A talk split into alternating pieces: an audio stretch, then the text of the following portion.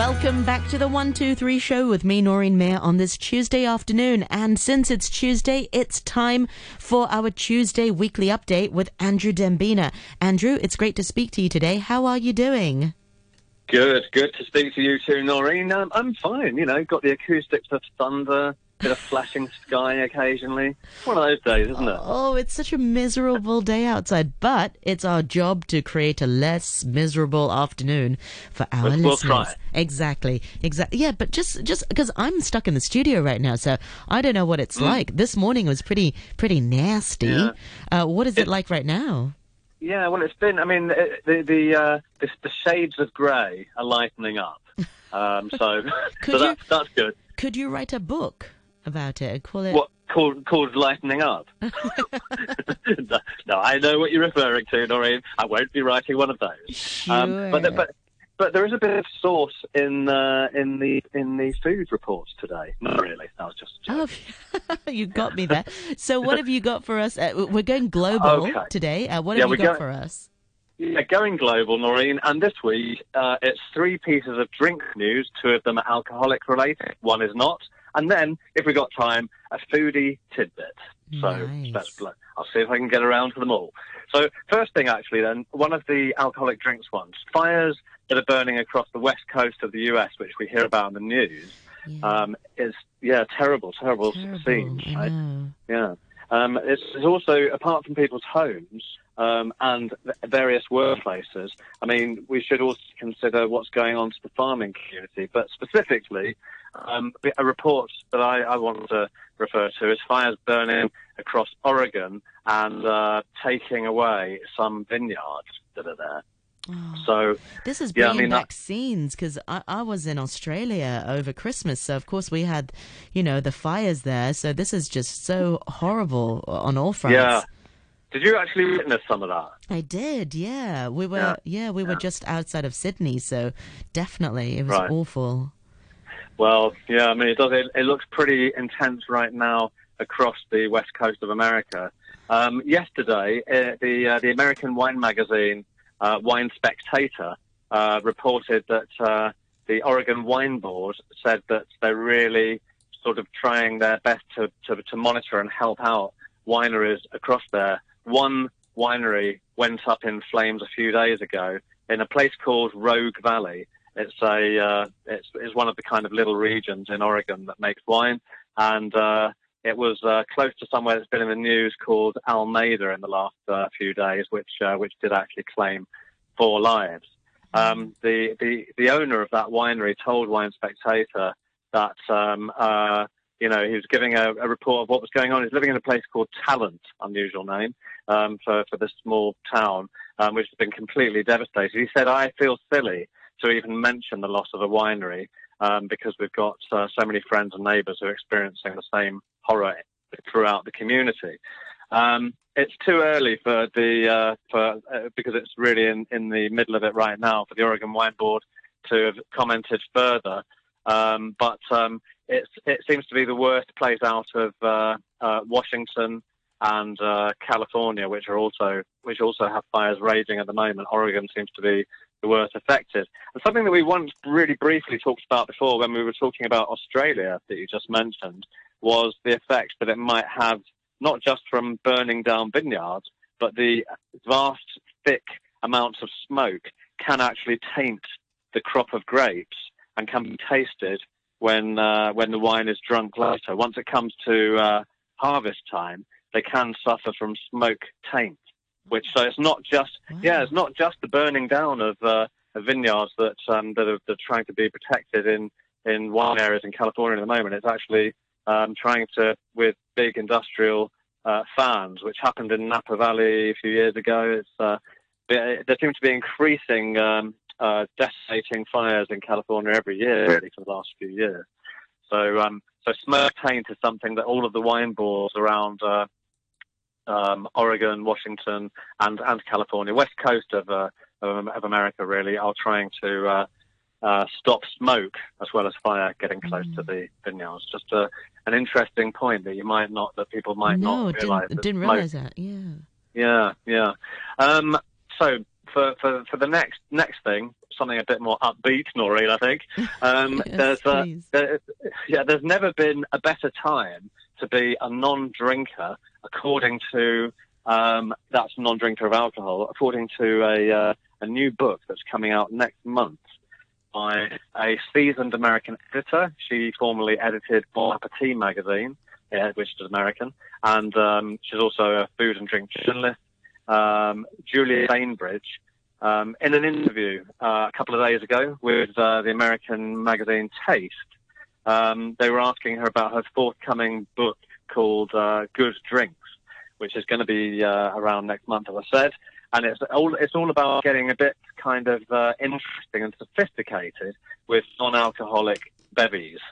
So um, she's um, she's she's trying to get the same interest in non-alcoholic drinks as there are in alcoholic ones, specifically cocktails. Actually, it's all about cocktails, and we've touched on this before, Noreen. Don't know if you remember about the names that um, that sometimes uh, make non-alcoholic cocktails or you know mixed drinks seem uh, a bit uh, less than the ones that are loaded with alcohol. Yeah, So- it seems less yeah. fun. You know, you've got cocktails are, have often got you know fun names, sex on the beach, or I don't know, cosmopolitan. Ah, yeah. But you know, mocktails are just uh, they're mock. ev- Even the word mocktails, you know, can't they Exactly, Yeah. exactly, and the word and the word virgin cocktail, which is uh, it's like there's something that is that is being sort of uh, uh, isolated or uh, or you know More, yeah, I, I know, I know what you mean. So stigmatized. exactly. So what Yeah. what would you suggest an alternative name? Sorry to put you on the spot, Oh, but is Yeah, there well, an alternative of- name? Yeah, I mean, one of the one of one of the more recent uh, ways of labeling, uh, you know, a non-alcoholic cocktail is uh, um, sometimes called uh, zero-proof mixes. Zero proof is used as a kind of a cool contemporary way. Oh, um, really? or, uh, Even that's a bit sort of weird. Zero proof. Well, at least it, at least mocktail, I think, has got to be the worst one. It's still around a lot. A lot of people use it, um, but it's um, but really it's it's it's almost saying that it's pretending to be a cocktail and it's um, failing. You know, it's, if you're mocking something, it's it's a negative connotation, isn't it? Um, and, and yeah, another another one, another way that some places say it is proofless, which maybe is not that positive either. But zero percent is another one. You know, like you've got obviously some soft drinks. Famous soft drink zero, and it's uh, you, you get you get that sort of thing going on. Or um, yeah, or a neutral. Some some and in a casual way, not not even wor- mention the word alcohol. Not saying alcoholically neutral, but just a neutral cocktail. That uh, that also has come into parlance to mean that uh, there's no booze in there. yeah. So uh, Oh, Yeah. that's so. Uh, I'm just I- I'm just looking at an article in the New York Times, and the writer says Mhm. um, every time uh, he or she hears the word mocktail, it makes uh, him die a little inside. oh yeah. Well, that's um. I mean, that, that, I think that is a, a good point. There are certain words in food and drink, but if I go on, if we if we go off on that tangent, we won't get through all these reports. But uh, but there are certain words um that are maybe that's that's a good one for for another time. But it's um. But but this book, though, I've got to say, um, good drinks, um, is um is something that she put together by traveling around 29 states in America, so more than half of them Wow. and she got yeah she got into um, theories from really top bar managers um, on um, what they do in a creative way. She targeted places that were quite creative, and what's going to result next month is a book that will have um, parts parts will be some of her interviews with bartenders around America about how they've got really creative with doing something that can be seen to be as um, as artistically or you know meticulously crafted as um, as as a,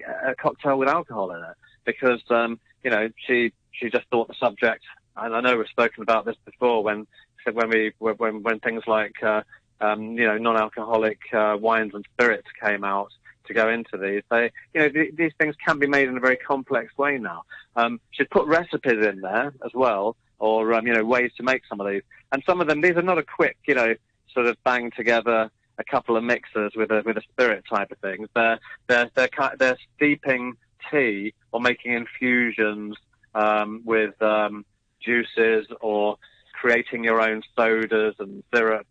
So it's really for someone, you know, I mean, let's please let this COVID thing pass. But if people do have more time on their hands, this is something that people could get into uh, testing and um, and and doing something a bit uh, bit interesting. Mm. Um, one one example is uh, that's going to be in this book is called cherry ginger and coconut cream ale, ale, and it's it, you know, and it's going it's go, without having sort of a uh, without having those special foaming machines. It's not all that. People don't have to have lots of uh, new kit and invest in all that. She's trying to make it uh, accessible to people. Although she does talk in the introduction about uh, pointers uh, and things that people should have, but they're not. They're no more than having uh, a cocktail shaker, a strainer, um, and getting a being being able to get the ingredients of uh, a few fruits, a blender. They're not they're not super difficult uh, ingredients. So that's something to look out for. That's going to be called Good Drinks by Julia Bainbridge, out next month. So that's quite interesting, I think.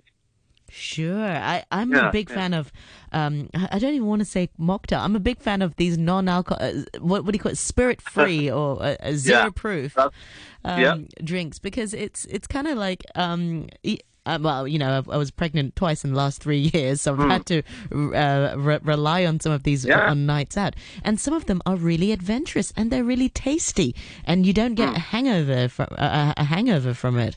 So I, I kind of much prefer um, uh, this on a night out sometimes. But I have to say, the sugar content is really high, so it can be a Oh. bit. Yeah, it can be a total. be. Yeah, it can be. So that's one thing Yeah. I do bear in mind Yeah. and not overindulge. But I shall Yeah. Um, e- enjoy some of the recipes when, when I have time. Yeah, she she actually suggests using bitters, which are um, uh, which, which are um, you know uh, that that do Oh, have the bitter some lemon. distillation. Well, no, they're actually they're something that you'll find. They're tiny bottles about the size of Tabasco, Yeah. and they are they're distilled without alcohol um, by by companies that use a distillation process the same as making spirits. But they come out with this very focused um, uh, punch of flavour. They're often fruit flavoured. Ah, um, yeah, bitter and- lemon, isn't it the same? Or Well, am I think about something else? yeah. else? That's some, that's something else because that's a fizzy manufactured drink. These are these are come in uh, bottles about the size of Tabasco that you chuck a few drops into oh, yes, something yes. you're making. Oh Yeah. yes, yes, I remember that. Yes, you're absolutely right. Okay. Well, but it's a substitute for something too sweet. That if people want to have a, a zap of flavour that's not sugary, I suggest that rather than a syrup. Yes. Um, um, Maybe they can uh, make a bitter melon mocktail. Yeah, yeah, yeah. They could. They could. I mean, there are, there are all sorts of ways of getting creative, and also, um, let's face it. Like you said, um, it's good not to have a hangover sometimes, but also um, for people who uh, who just want to have a fun evening and be able to drink something as sophisticated. If you think about what has traditionally been on lists for people who don't drink alcohol, and I know because my wife doesn't drink alcohol, exactly. uh, the and- jail dubs. yeah, and it's and um and and quite often it's a, it's a few fizzy drinks or a fruit juice, which Mm. doesn't really doesn't always do it. You know, no effort put into it. oh, Just, uh, yeah. Even in nice restaurants, you can get things that are pre-made like that being offered as a, an alternative to an alcoholic drink. Things are changing a bit in that area, thankfully. Yes, yeah. like the Shirley Yeah. Temple has been a firm favorite, but it's nice to have something else. Yeah, yeah, that's that is an old school one, isn't it? yeah, yeah, yeah.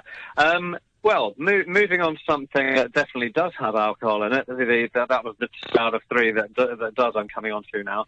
Um, the global warming, as we've spoken of before, is making massive differences to agricultural cultivation and farming. And in the world of wine, specifically champagne, it has meant that there is uh, a, a- a new record um, for been just been made in having the earliest harvest, the picking of the grapes, um, in the middle of of August, uh, and that's only come to light because of somebody who's just uh, written a story and got that out uh, a few days ago.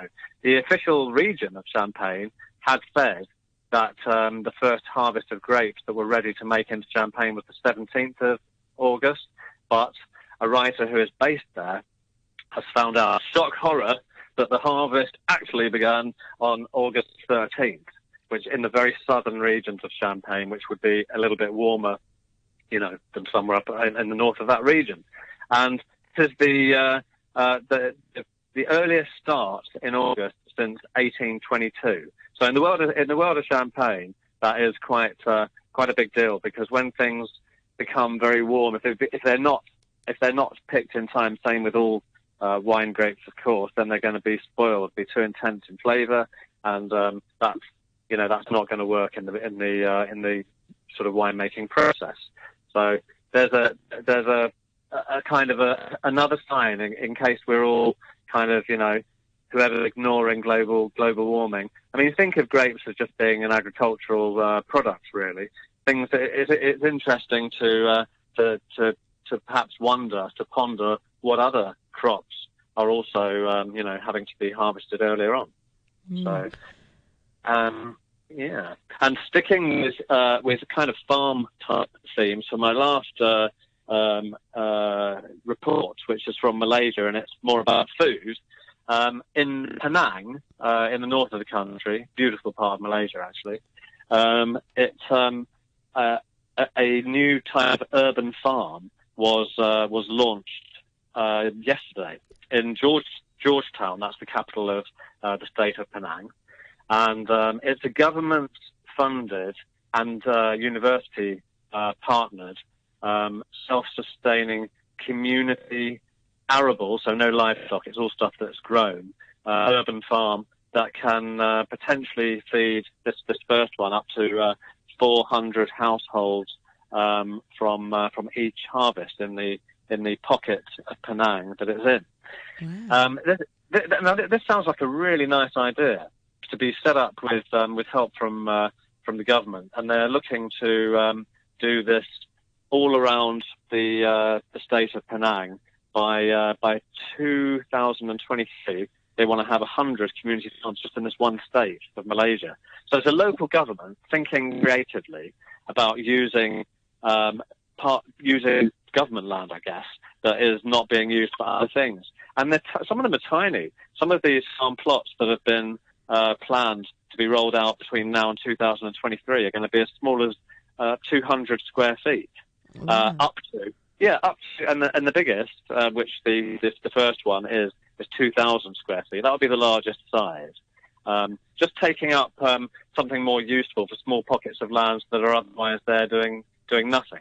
Um, I know that we don't have too many bits of land that are doing nothing in Hong Kong, but it sounds like something that would be a great idea here. What do you reckon, Lauren? I think so too, definitely, because you know we often think about, uh, especially during the pandemic, we think a lot about food uh, security.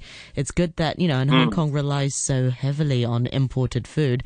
It'll be great yeah. if we had some sort of self-sustaining mechanism that uh, yeah. if something happens, there's still a little bit of food, and not just that, not just urban farming, but aquaponics as well. You know, people yeah. like you know eating fish, so you've got that system where the the wastewater can come off from the farm and then can get filtrated back into the, the the fish tanks, and then the fish will clean it and will will use it, and then they'll produce right. the waste, and it can be used as fertilizer for the farm. So we should definitely mm-hmm. be looking at more creative ways to produce a little bit of food at least. But I don't think Hong Kong. I think we've got some farms out in the new territories. Um, I think I think that the younger generations are sort of thinking about that, and yeah. there's just not a lot of initiatives, especially definitely not from the government. You know. No, you know, you know, actually, as a, uh, you know, something that Hong Kong desperately needs, which is a sense of community and a sense of, uh, um, of some kind of, um, uh, you know, uh, nurturing product, uh, projects from the government itself. I think that community urban farms that, that were given some financial backing by, by the government, as happening in Penang State in Malaysia, could be um, something that would give people respect for the government and could be a way of building community, mm. um, getting to know people in your area that have common interests or are enjoying being involved in that could be a really uh, interesting way to bring people together through something about food. From there, you could have you could have um, you know meals when the harvest comes in around that community garden or farm. There are so many ideas that could make it could make it work. Of course, the big thing is, are there any bits of land that could be used? But then again, we could we could get into uh, rooftop farms, which uh, yeah. So Yeah. nothing nothing's impossible. This is a terrific topic. Definitely, uh, maybe I need to invite a guest because it's certainly. I mean, I, I Hmm. don't know. I don't know anything uh, uh, uh, about this area, but yes, urban farming and and yeah, and and it also makes people have more connection with their food. It's not just food you Hmm. buy from the wet market. It appears in the supermarket. It's about you know the food on your plate is something that you've you've you've slaved. You know, you've you've done you've uh, Yeah. grown it yourself. Absolutely. If, if you've tended something, it's going to taste better, isn't it, Noreen? Come on. yes, I think so too. I'm gonna tend. Um, I, I've got. I used to grow tomatoes, uh, only to find out that they're the hardest thing to grow. Really, so I don't know why Ah, I yeah. they were easy to grow. But yeah, I Mm. failed utterly. Didn't get anything. But you know, maybe I'll Start, I'll start small. Always. cool. Yes. Yeah. Okay. Well, that's probably probably all I've got for you today, Noreen. That's, uh, so from the plenty. That's plenty, and Yeah. food for thought indeed. Thank you very much indeed, uh, Andrew, for your sharing this week, and I look forward to uh, what we'll, we'll be hearing from you again next week, and also for artsing around this Thursday. Thank you. Indeed. Thank Thank